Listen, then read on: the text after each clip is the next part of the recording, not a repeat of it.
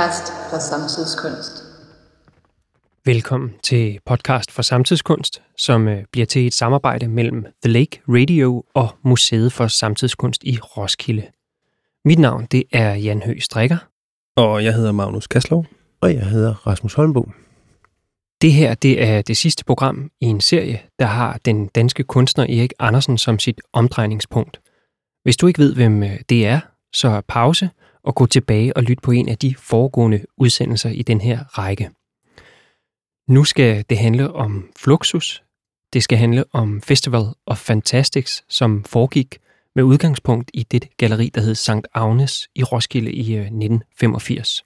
Ja, øh, St. Agnes var med til at arrangere det, men det var Marianne Bæk, som blev Museet for Samtidskunst første direktør også, og det var Erik Andersen også. Han var ikke, øh, stod ikke officielt som arrangør, men det var hans netværk af Fluxus kunstnere og kollegaer, som øh, i høj grad var med til at få stablet det hele på benene. Og det er også derfor, det giver mening at snakke om Festival of Fantastics i den her Erik Andersen-serie. Festival of Fantastics var en festival for fantasien og det fantastiske. For nogen blev det en oplevelse, de aldrig vil glemme, mens andre bare rystet på hovedet. Taxichaufføren, som jeg kørte med under den første happening, havde likefrem skrevet på bakruten, ud og køre med de skøre. Ja, som øh, man kan høre her, så har vi lidt hjælp til at fortælle øh, den her historie. det her det var et klip fra Roskilde Dampradio. Og øh, Dampradio var med til at dokumentere hele den her festival, og de bånd har I fundet i, øh, i jeres arkiv nede i Roskilde. Ja, det er rigtigt. Vi har fundet fem kassettebånd ude i vores lydarkiv med øh, reportager fra den her festival, som blev lavet af Roskilde Dampradio, øh, som var med under hele festivalen og dokumenterede begivenhederne. Og det er nogle øh, super gode bånd, som virkelig sådan, øh, emmer af sådan en meget tidlig radioentusiasme. De, øh, Roskilde Damradio startede i 1984, så de var ret nystartede, da de lavede det her, og det synes jeg virkelig skinner igennem. Det skal siges, at øh, Danmarks Radios monopol blev brudt i 1983, så det var også ret nyt, det der med, at man overhovedet kunne lave lokalradio. Og så skal vi selvfølgelig huske at nævne Aril Balser, som er Damradioens utrættelige reporter og meget dygtig feltjournalist, som er hovedkraften bag de her udsendelser. Øhm, tanken er, at man kan opleve de næste små 50 minutter som øh, performance på dåse måske, som øh, rapportager fra de her Fluxus-events og happenings, som foregik på det her særlige tidspunkt og det her særlige sted i Roskilde i 1985. Fluxus udviklede et flygtigt kunstgreb, som er så levende i øjeblikket, men som på afstand, synes jeg i hvert fald, tit kan mærkes lidt som en fest, man ikke var inviteret til. Som senere er blevet til en røverhistorie eller en anekdote, og, og ligesom fortæller om noget, der var gakket og vildt og skete engang. Men øhm, de her radioreportager, det er noget af det tætteste, jeg har hørt, der kommer på at give en fornemmelse af faktisk at være med. Det er også eksempler på forskellige måder at formidle og dokumentere øh, flygtige performances. Nogle af de klip, som vi øh, har taget med fra Dampradion, det er optagelser, hvor man via mikrofonen får lov til at lytte med, som om man var til stede i rummet eller i taxaen til nogle af de her øh, performances. Andre klip er øh, live-kommenteringer, hvor en person fortæller, hvad der sker, mens det sker. Og igen, nogle er genfortællinger eller sådan øjenvidende beretninger, hvor en person, som har været til stede til en performance, genfortæller, hvad de oplevede. Det første, som vi skal lytte med på her, er faktisk festivalens allerførste performance, det der blev kendt som Taxaturen eller Taxa-performancen af Erik Andersen. Mandag den 27. maj, anden pinsedag. Festival of Fantastics inviterer på den første happening. En forestilling med 30 Roskilde taxa fra Stendertorvet, hvor publikum fordeles på 30 taxaer og tager ud på en sightseeing, hvor fluxuskunstneren Erik Andersen er guide og styrer begivenhederne fra Taxas radiocentral. Men hvad er meningen? Hvor ender turen? Vi spurgte nogle af publikummerne. Vi ved jo ikke spor. Vi risikerer jo at blive sat af langt pokker i vold, og så får lov til selv at gå hjem. Det ved vi jo ikke noget om. Det er derfor, det er spændende. Vi ved jo ikke, hvad der foregår. Hvis vi vidste på forhånd, hvad der skulle ske, så var det ikke spændende. Det spændende er altså det uforudsigelige. Ja, og det er jo det, det hele der går ud på, ikke? Denne forestilling var i præcis 30 minutter. Station. Chaufføren bestemmer, hvor I kører hen og hvilken rute. I har ingen mulighed for at påvirke chaufføren. Når de 30 minutter er gået, stopper vognen og forestillingen. I kan på det tidspunkt vælge at stige ud, eller at fortsætte i vognen, hvorhen I vil. Fra det tidspunkt forestillingen slutter, betaler I selv, hvad der står på taxameteret. Vi sitter nu i en uh, taxa og skal være med til den første happening under Fluxus-festivalen. Anders Skov Hansen, hvad tror du, vi skal? Jeg ved ikke, hvor vi havner. Jeg er lige så uvidende som du, men jeg er da spændt på, hvor turen ender. Tror du, at vi selv skal spille nogle aktive roller? Ja, det har jeg på fornemmelsen. Det frygter jeg lidt. Men lad os nu vente og se. Men uh, du er sikker på at komme godt hjem igen? Ja, det er jeg helt sikker på i det gode selskab her, ja. Chaufføren til at fortælle, hvordan hans stilling er til at køre med hunde. Hvis han hører til dem, der ikke har noget imod at køre med hunde, så prøv at stoppe op og få en hund med i vognen. Vi høre, hvad mener du om det? Det har intet imod at køre med hunden. Jeg elsker dyr. Jeg har selv hunde derhjemme. Det eneste, jeg har noget imod, det er, hvis de sidder på sæderne. Jeg vil bare have dem nede i bunden. Det gør min egen, når jeg kører med dem. Hvad hvis vi møder en, en dansk hund eller en Sankt Bernhards hund? Jeg har i- til orientering haft en stor dansk hund med, og den var jeg så nødt til at sætte på sæden. Det her, jeg har et tæppe bag i. Han kunne simpelthen ikke være inde øh, i bunden af hverken bag eller... Nej. Kan du lige geder i bilen? For vi kan let have fanget en geder. Nej, men jeg skulle stoppe, og så skulle I finde en hund, så jeg stopper her. Jamen, vi kan finde en bil. What must we do? Now he, uh, he, he, he asked... Denne meddelelse er kun til passagerer i vogne med mere end 5 passagerer. Altså kun til vogne med mere end 5 passagerer. Jeg vil bede alle, bortset fra chaufføren, om at kigge ud af højre siderude, indtil de ser en rød cykel.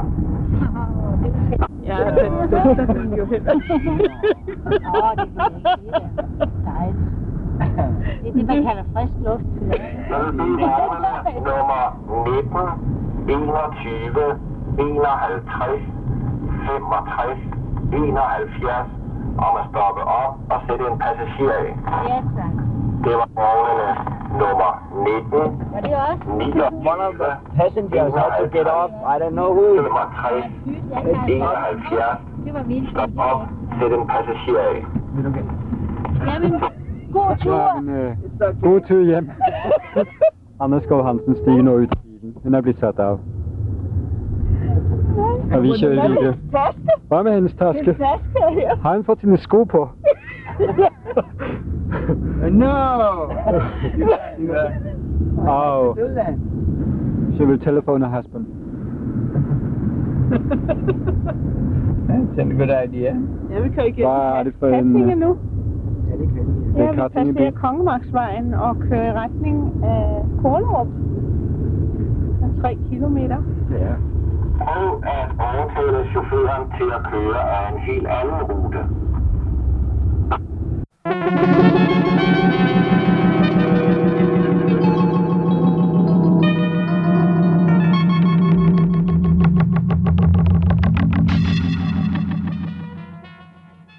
var slut på reportagen her. Der er et par cliffhangers. Øh, får, de, får din hund med? Er det en øh, Grand Danois, de får med?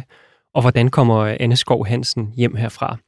Det, øh, det skal nemlig siges, at der, hvor de smider hende af, er faktisk ret langt ude på landet. Udover at det er en ret sjov radioreportage, som vidner om en ret sjov performance. De griner hele tiden. Det har været sjovt at være med, så er det også blevet til et rigtig ikonisk værk for den her festival. Det er nok det mest omtalte værk fra festivalen. Og jeg tror stadigvæk, der findes ret mange borgere ude i Roskilde, som, øh, som husker de her 30 taxaer, der stod på, på Stændertorvet, eller som har været med på nogle af de her, de her ture. Nu skal vi videre til en anden radioreportage. Vi skal til en helt klassisk fluxusaften i kavalkadeform, iscenesat af Ben Voucher.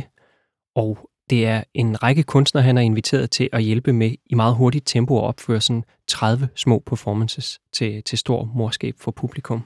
Ja, det er jo nærmest sådan en slags øh, et klassisk fluxusformat, altså en fluxuskoncert.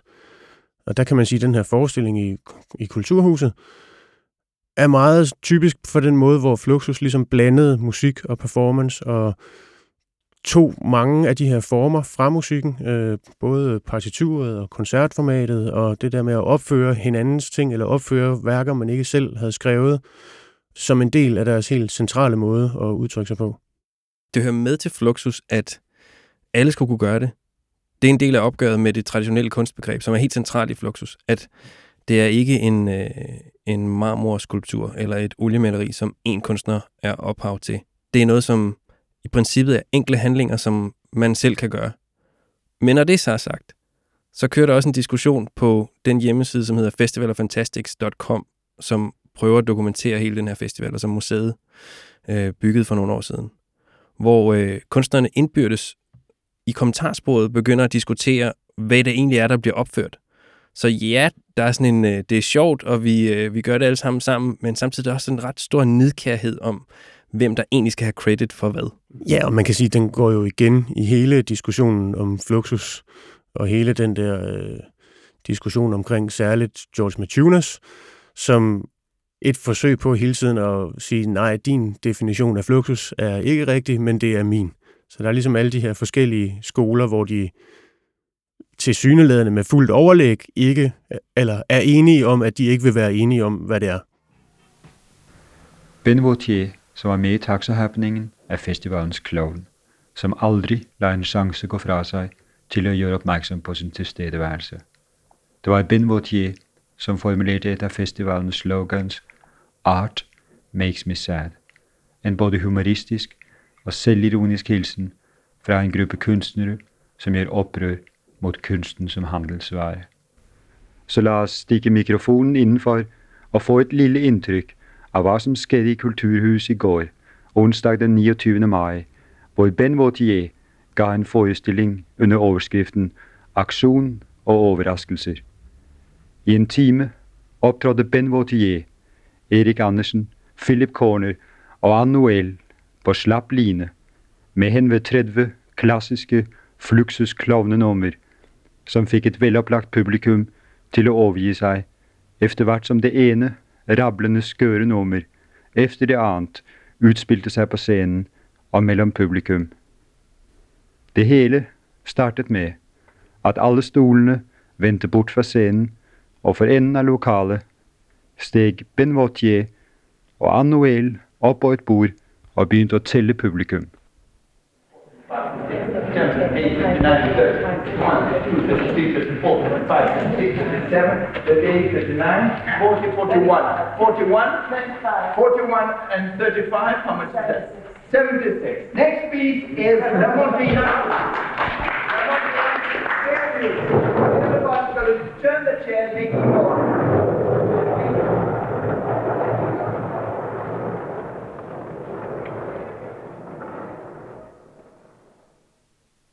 Hele forestillingen var bygget op som en koncert, og det første musiknummer var, som man kunne høre, lyden af stolene som blev flyttet rundt mot scenen, hvor Ben Vautier opførte en rekke ultrakorte konsertnummer.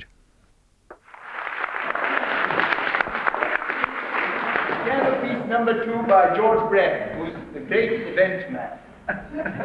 Næste stykke heter Piano Piece nummer 2 by George Brecht. Ben Vautier kommer ind med en vase med blomster. Og det var det nummer. Ordered by George Brett, piano piece number one. One of the most beautiful pieces in music. Det næste stykke heter Piano Piece nummer 1 by George Brecht. En af de mest vidunderlige stykker i musik.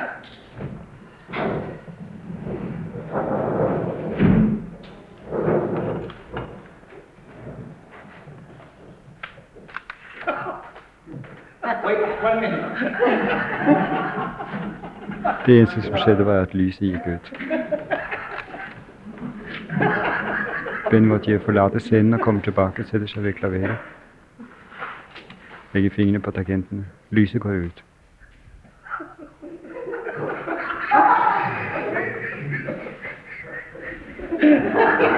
Lyset i hele.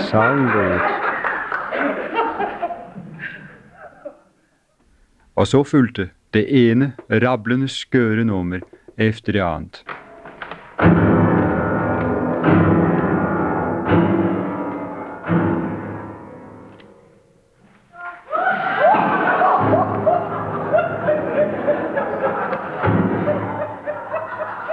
Ben Vautier sætter sig ved klaveret, spiller bas, tager et spand med vand og hælder det over sig.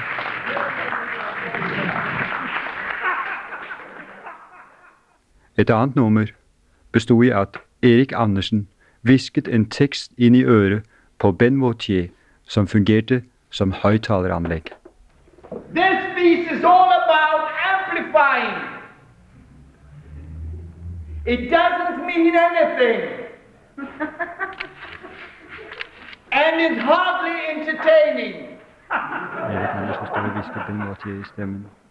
This piece is performed by Ben Gautier and can only be performed by him.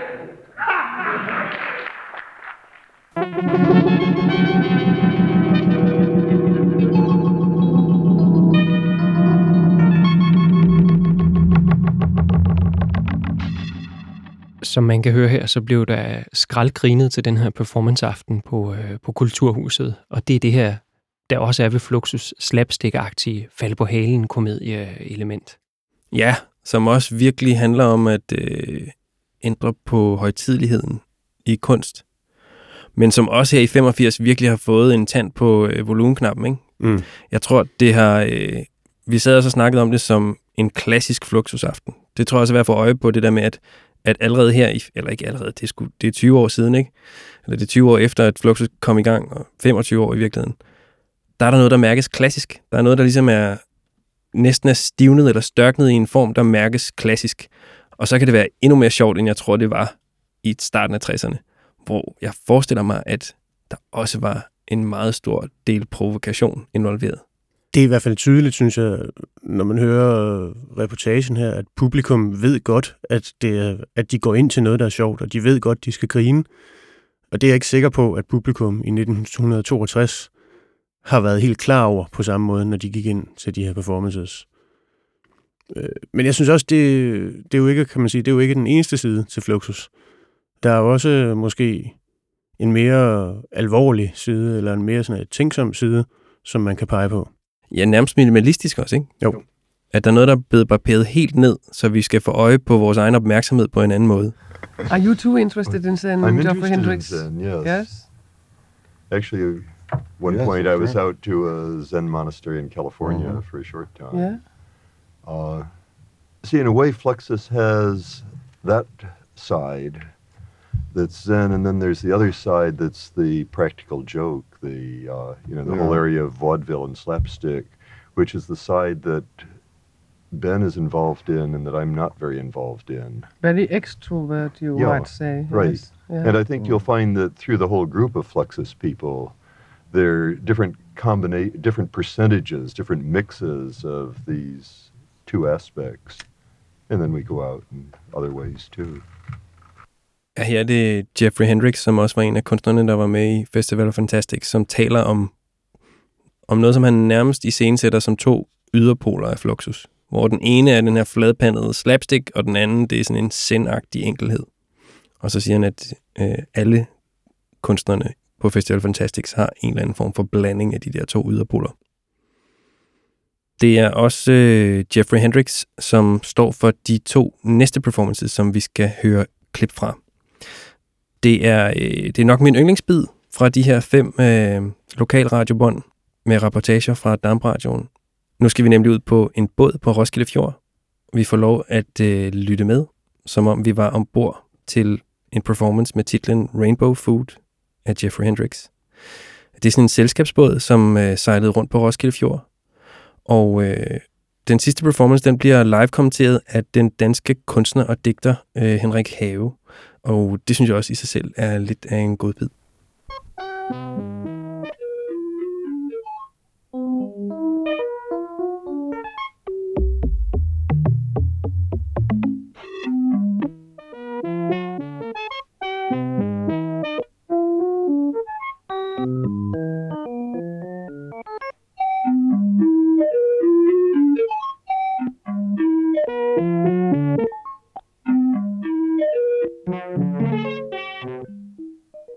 Femte kapitel av Dampradions følgetong om Fluxus er en beretning om en sejlads med dammskibet Skelskør, hvor man fik serveret Fluxusmat, inden skibet la til ved Risø, hvor den amerikanske Fluxuskunstner Jeffrey Hendricks lavede en performance. Jeffrey Hendricks er kendt for at indre naturens elementer, både når han arbejder med billeder og med performance. No. Bent, er du ved at være søsyg? Nej, det er jeg ikke. Men den gynger jo meget godt. Ja. Du har en stærk mave. Ja, i den retning har jeg. Har du, har du nogen idé om, hvad vi er ute på? Ikke rigtigt. Altså, der bliver serveret noget fluxusmad nede i, øh, nede i kabysen her. Fluxusmad, ikke? er det, er det laks og vin, eller hvad? Nej, det er mad i forskellige farver. Den, der har fået rødt kort, de får rød mad og så videre, ikke? Ja, men hvor er Jeffrey Hendricks henne? Jeg gætter på, at han står og venter på os ved Risø, hvor han skal lave en forestilling. Ved Risø? Ja, på en platform. Der er ikke noget med atomkraft, vel? Nej, det har det ikke. Det er tilfældigt, det er Risø. Altså, hvad siger du, at uh, fluxusmad, det... Det lyder, det lyder flyvsk. Tror du, det er noget med fjerkræ at gøre? det er luftpostejer, tror jeg. Og vindfrikadeller. Ja, luftkasteller. Hvad, hvad er egentlig fluxus? Det ved du mere. Overhovedet ikke. Er det nogen, som ved, hvad fluxus er? Overhovedet ikke, nej. Alle dem, der har regnbuebilletter, skal ned og spise nu nedenunder. Jamen, det synes jeg I ikke går nu.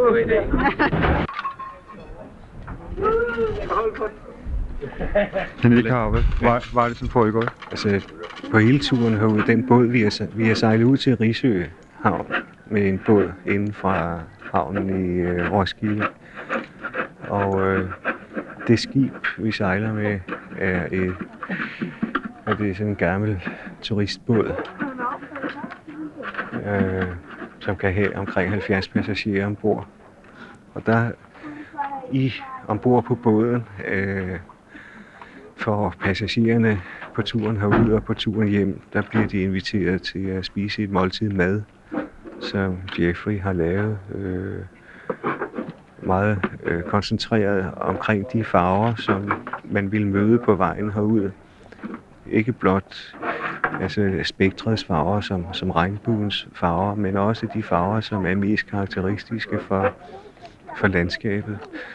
Det blå vand, de grønne brinker og så rapsmarkerne, som blomstrer i øjeblikket. Skibet, vi har sejlet med, har han omdøbt til flugtskib George Marcunas. Det er en hyldest til øh, Marcunas, som tog, var en af de allerførste, som tog part i fluxusbevægelsen, og ligesom var kan man sige, fluxusbevægelsens en af deres fædre. Han er død, og det er altså en helt klar hyldest til George Marcunas. Nu pakker Jeffrey Hendricks sig ind i raps planter, i stedet for som før, hvor han havde øh, tulipaner og, og øh, syrener på fødderne, så bliver han nu pakket ind i de der rapsplanter. Samtidig for inden at han blev det, for fik den bundet rundt om benene, øh, havde han øh, den blå farve, han havde fået smurt på sig, var kun hovedet og den øverste del af kroppen. Og nu har han smurt sig ind i jord øh, på benene og underkroppen.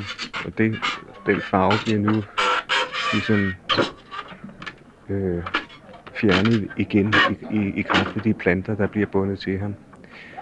Alt imens det sker, så står Philip Corner og forsøger at sæve en stol over i to halvdele. Det er den lyd, man kan høre i øjeblikket.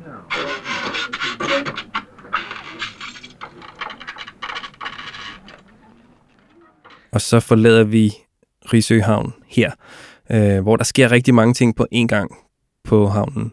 Blandt andet bliver den her stol savet over i to, mens han står på den, så vidt jeg husker. Og øh, nu hørte vi Jeffrey Hendricks tidligere i det her program tale om, at øh, de her performances var en blanding af fladpandet slapstick og sindagtig dybde.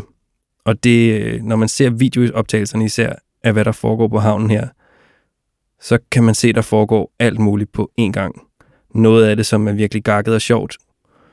Og især det, som Hendrix selv står for, er enormt poetisk og langsomt. Han, øh, han maler sig med jord og mudder og binder sig selv ind i blomster. Og det stikker i virkeligheden ret meget ud i forhold til øh, Philip Corner, der står og ser den her stol over i to. Men det får lov til at stå som en samlet ting. Det billedkunstneriske element, som der måske er i Jeffrey Hendricks performance her, kan man også se i Erik Andersens performance i Roskildehallen fredag den 31. maj, men måske på en lidt anden måde. Øh, det var en performance, som involverede en lang række muligheder for musik, man kunne vælge, eller som publikum kunne vælge imellem, og hvor de, øh, som Marianne Bæk skal fortælle i det følgende klip, også bliver kaldt op på scenen og instrueret i at gøre forskellige ting, såsom at læse tekster, som ingen andre måtte vide noget om. Og publikum blev også flyttet rundt i rummet i, i forskellige, imellem forskellige stationer, hvor der blandt andet var opstillinger af forskellige sportsrekvisitter, man kunne bruge eller sidde på eller ligge op af, eller hvad man nu vil. Så vi stiller om til sådan en form for live interview med øh, Marianne Bæk, som, skal vi lige huske at nævne, var en af initiativtagerne og organisatorerne ved den her festival. Hun bliver interviewet live hen over den her Erik Andersen performance. Marianne, kender du også røven af det? da du spurgte mig for et stykke tid siden, der gjorde jeg. Men lige nu gør jeg faktisk ikke. Men øh, jeg kan godt forstå, at du spørger, for der har i hvert fald været nogle tidspunkter, hvor man synes, det var temmelig kedeligt der. Men du, synes, du synes ikke, at kjedsomhed er så ligegyldig? Nej, øh, det synes jeg ikke. Øh. I forbindelse med det her, der tror jeg nok, at øh, jeg har fået øjnene op for, at kedsomhed kan i og for sig være mange ting. I hvert fald øh, kommer man til at tænke lidt over i forbindelse med den her, at øh, vi er vant til at øh, undgå kedsomhed på alle måder. Ikke? Vi, vi er vant til at blive underholdt på alle tider af døgnet næsten, og hvis vi øh, sidder og keder, så finder vi straks på et eller andet nyt at lave. Vi er måske blevet meget restløse. Og når du så sidder i sådan en sammenhæng her, så ved du, så er du, du er inden for nogle tidsgrænser. Du, øh, forestillingen ved, du var et par timer, og der er du, øh, du har sat de to timer af til at være her. Og øh, når så det her øh, tilsyneladende kedsomhed sætter ind, så øh, øh, sker der måske noget andet. Ikke? Altså man, øh, man slapper måske af og tænker på nogle andre ting, og befinder sig pludselig i en anden tilstand.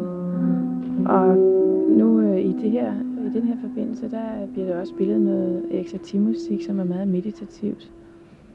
Og det får mig til at tænke på øh, Kate, som engang har sagt noget om, at i sind, der siger man, at hvis du keder dig i to minutter, så prøv at holde ud i fire, og hvis du keder dig i fire minutter, så prøv 8 og 16 og eventuelt 32. Og til sidst vil du opdage, at øh, det i virkeligheden bliver meget, meget interessant. Og det, øh, der han øh, vel mener med det, det er, at man bevæger sig over på den anden side af kedsomheden og kommer til at opfatte situationen på en anden måde. Altså situationen skifter simpelthen spor. Altså hvis man ikke dør af det, så bliver man mere levende. ja, man ikke dør af kedsomheden, så kommer man til at opleve noget andet.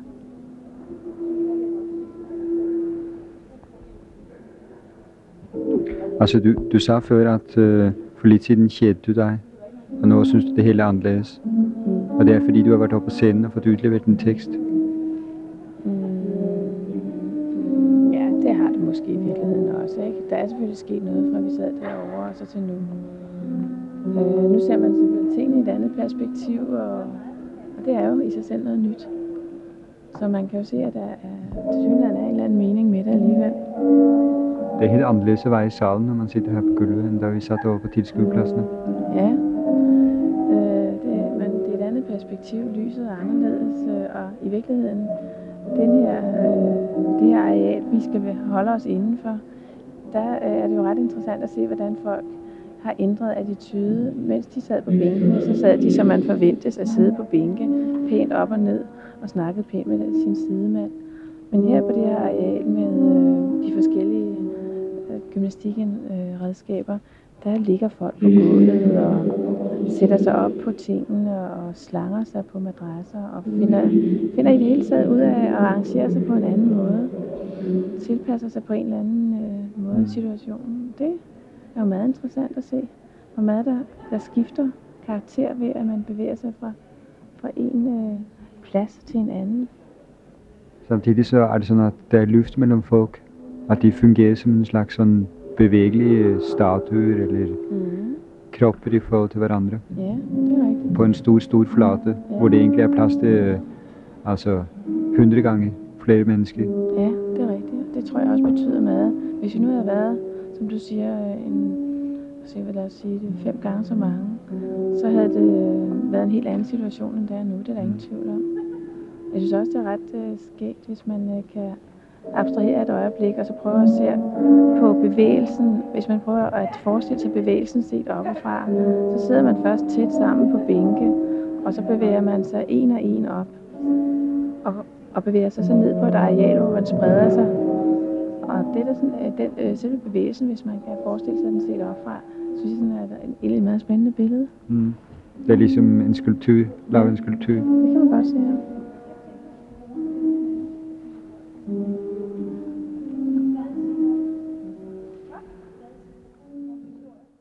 Det er helt centralt, det som Marianne Bæk siger her med, at man skal kunne abstrahere, og det med, at man måske kan se på performancen som et billede, der er set oppefra, eller en skulptur, som Ariel Balser siger.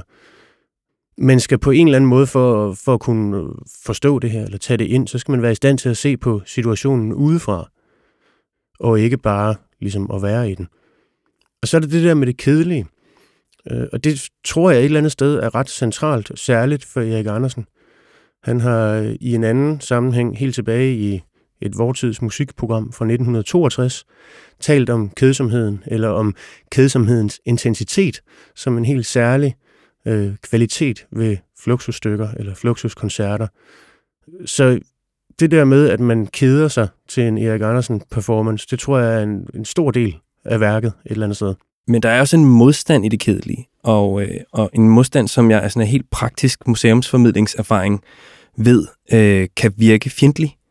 Som, øh, som om kunsten taler ned til folk, eller i hvert fald kan mærke som om, at øh, der er noget, man ikke fatter, når man står over for det her kedelige. Ikke? Øh, man høl, føler sig øh, holdt for nar simpelthen. Og jeg siger ikke, at man bliver holdt for nar, fordi jeg er enig med Erik i, at der kan foregå alt muligt spændende, hvis man har det abstraktionsniveau, der gør, at man kan se hele situationen udefra.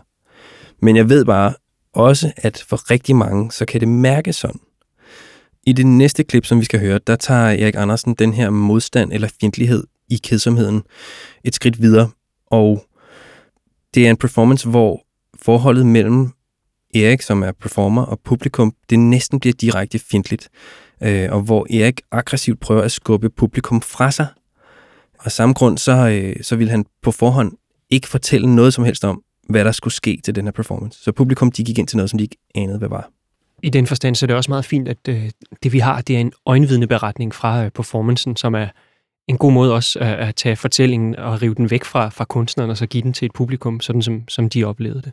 Erik Andersen ville inte drøbe om forestillingen i Ting og Arresthuset. Men her skal du høre en af deltagerne berette om sin oplevelse. Vi kom ned til arresthuset og blev af pile lidt op til en retssal på første sal, og det var byretten, og betalte 30 kroner for at komme ind. Øh, da salen var godt proppet, så sagde Erik Andersen, ved hvad, jeg vil helst have, I går alle sammen. Vil I ikke godt gå?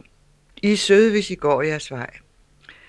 Og øh, først var der tavshed, og ingen sagde noget. Øh, men så sagde vi, jamen det er, øh, nogen sagde, det har jeg ikke lyst til at rette mig efter, fordi du siger, at jeg skal gå.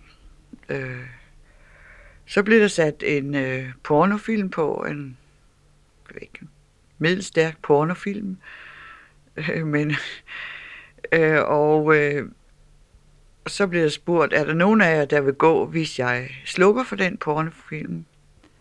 Ja, der var en enkelt, der ville gå, hvis han også samtidig fik et glas vin. Og jeg har glemt at fortælle, at bordet var dækket med et glas hvidvin, en flaske hvidvin og tre-fire glas. noget røget laks og øh, grønne asparges, og samtidig var der en kogeplade og gryde og brødrester nede i rest, øh, retssalen. Og øh, der var så en enkelt, der gik meget tidligt efter at have fået et glas hvidvin. Hvis man lyttede godt, godt efter, så var man klar over, at der var ikke nogen betingelser på. Man kunne jo bare gå ud og så komme tilbage øh, tre minutter efter. Så øh, blev der skiftet film til en Morten Kork-film, der hed Slottet. Og øh, der blev igen sagt, at øh, Erik Andersen overhovedet ikke ønskede at se os her. Han hellere ville have, at vi gik, og det passede ham meget bedre. Og hvis vi ikke var gået klokken 6 i hvert fald, så ville politiet arrestere os. og han garanterede for, at der ville ikke komme til at ske noget som helst spændende, imens vi sad der. Og det så det efterhånden heller ikke ud til. Så blev der ulideligt varmt. Og han sagde, at der er nogen, der vil gå, hvis jeg lover dem at lukke vinduet op. Det var der så også en enkelt, der gjorde. Så var vi tre-fire stykker, der gik på én gang efter at have fået et glas hvidvin. Og øh, stod og snakkede udenfor. Og da vi så øh, kom ned, og jeg ved ikke, om det hører med i arrangementet eller ej, så var døren låst, så vi slet ikke kunne komme ud. Men øh, vi fandt jo en arrestforvarer eller en, der havde vagt derinde, som låste os ud. Ja. Men jeg formoder, at øh, flertallet af forsamlingen sidder der endnu øh, denne her dejlige sommerdag.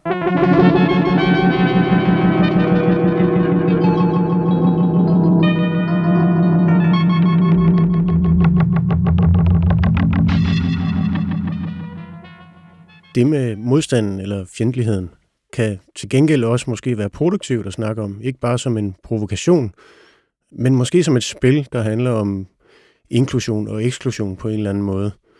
Måske skal det her ekskluderende element i tinghusperformancen også forstås som sådan en slags forventningsbrud i helt klassisk avantgardistisk forstand. Øhm, og hvis man gør det, jamen så kan det jo også ligesom pege på en eller anden undersøgelse, faktisk lidt det samme, som vi snakkede om i forhold til Ben Vautier-performancen af de her elitære mekanismer, som er på spil i kunsten, igennem forskellige former for spil, som leger med idéer om inklusion og eksklusion.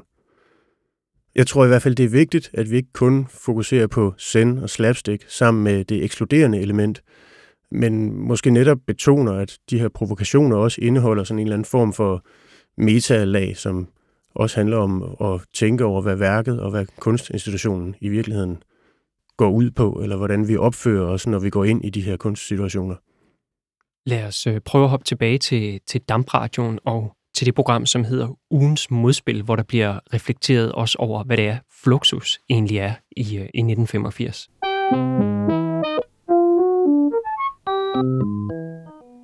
Det var den første happening under Festival of Fantastics. Denne festival for fantasien og det fantastiske, hvor alt kunne ske. Allerede pressekonferensen var en happening, hvor ingen kunne blive enige om hvad Fluxus er. Fluxus eller ikke Fluxus.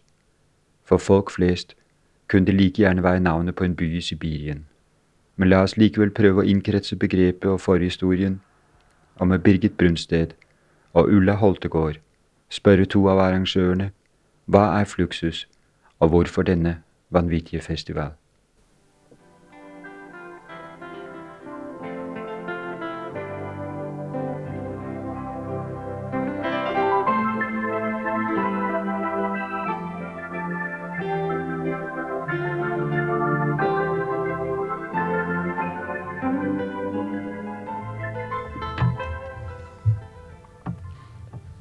Velkommen til ugens modspil på 101,3 MHz. Her i studiet skal vi tale om Fluxus Festival, og de første gæster, vi har putt ind, er kunsthistorikeren Marianne Bæk og redaktøren af kunsttidsskriftet North, Ben Petersen. Og de har begge to været med til at arrangere festivalen. Marianne Bæk, synes du som kunsthistoriker, at Fluxus som begreb, som bevægelse, er et overset fænomen? Der er vel nok mange, der opfatter det som et 60'er-fænomen, som ikke eksisterer mere. Og man kan også godt sige, at øh, det, som var Fluxus i 62, er noget andet i dag. Men det er faktisk øh, noget, der ligger i hele ideen, fordi fluxus betyder netop noget flydende, noget, der er i konstant bevægelse, noget, der ændrer sig hele tiden, og noget, som altid skal afspejle tidens avantgarde-tendenser, og noget, som altid skal inddrage ny teknik, nye idéer, ny, nyt, alt hvad der sker omkring en i dagen, det drager de jo netop med ind i sig. Og det synes jeg må øh, være meget synligt for, for de mennesker, som ser de her forestillinger, at øh, kunstnerne faktisk øh, lader sig øh, inspirere i høj grad af de omgivelser, de er i. For eksempel i går aftes, da Alison Knowles var i øh, Vikingskibshallen, der synes hun jo netop, at omgivelserne i den grad inspirerede hende. Så vi øh, lånte en øh, stor spand ude i kafeteriet og borede hul i den og puttede en mikrofon i den. Og så firede vi den uden på muren, sådan at hele forestillingens baggrundsmusik, kan man sige, netop var bølgeslaget mod Vikingskibsmuseet. Marianne, hvordan vil du definere Fluxus? Ja, altså hvis øh, Fluxuskunstnerne hørte mig, så ville de sige, at det var umuligt. Man kan ikke definere Fluxus. Og jeg ville også nøde gøre det, fordi jeg synes, det er utrolig svært. Så jeg vil næsten holde mig til en af de amerikanske fluxuskunstnere, der hedder Dick Higgins, som skulle have været her, men som desværre blev forhindret i at komme. I forbindelse med Visbarden Festivalen lavede han nemlig en eller anden form for, øh, for definition, hvor han sagde, at fluxus er ikke en bevægelse, og det er ikke et, et øjeblik i historien, og det er ikke nogen organisation, men det er en idé, en form for arbejde, en tendens, en måde at leve på, og et øh, skiftende antal mennesker, der arbejder med fluxus. Det lyder meget fornemt og smukt. Hvis du nu skulle sammenholde med, hvad der skete dengang i 60'erne af begivenheder, og så i dag, nu her i Roskilde, hvordan vil du beskrive det? Ja, altså, jeg så det jo ikke på det tidspunkt i 60'erne af gode grunde. Men, jeg var, men øh, vi har jo set flere af de stykker, øh, som øh, var bevist i 60'erne, de er også blevet vist her i Roskilde. Og hvis man sammenligner det, øh, de stykker med de helt nye, der er vist, så kan man øh, måske sige, at øh, øh, de, de nok måske i dag arbejder fantastisk præcis med de ting. Altså det ser ligesom ud som om, at, at der er en, øh, en større alvor over det i dag, end der til syneladende har været dengang. Måske har det været mere lejende, mere, øh, mere impulsivt dengang. Men det er, meget, det er lidt svært for mig, og jeg ved ikke, hvad du siger, Bent. Har du nogen fornemmelse af det? Det har sikkert virket mere provokerende dengang, ja. øh, end, end det gør i dag. Det virker mere veldisciplineret, og det var mm. for eksempel tydeligt i går ved, øh, ved nogle af Ben Mochis øh, aktioner, hvor han ligesom selv øh, tog det meget afslappet, også når han i gang med kikset og sådan noget, så mm. grinede han bare og sagde, at det skulle have været på den og den måde. Mm. Øh, det, det var ikke så spontant, altså det var og mere, vel, mere, mere disciplineret, roligt og mere afslappet.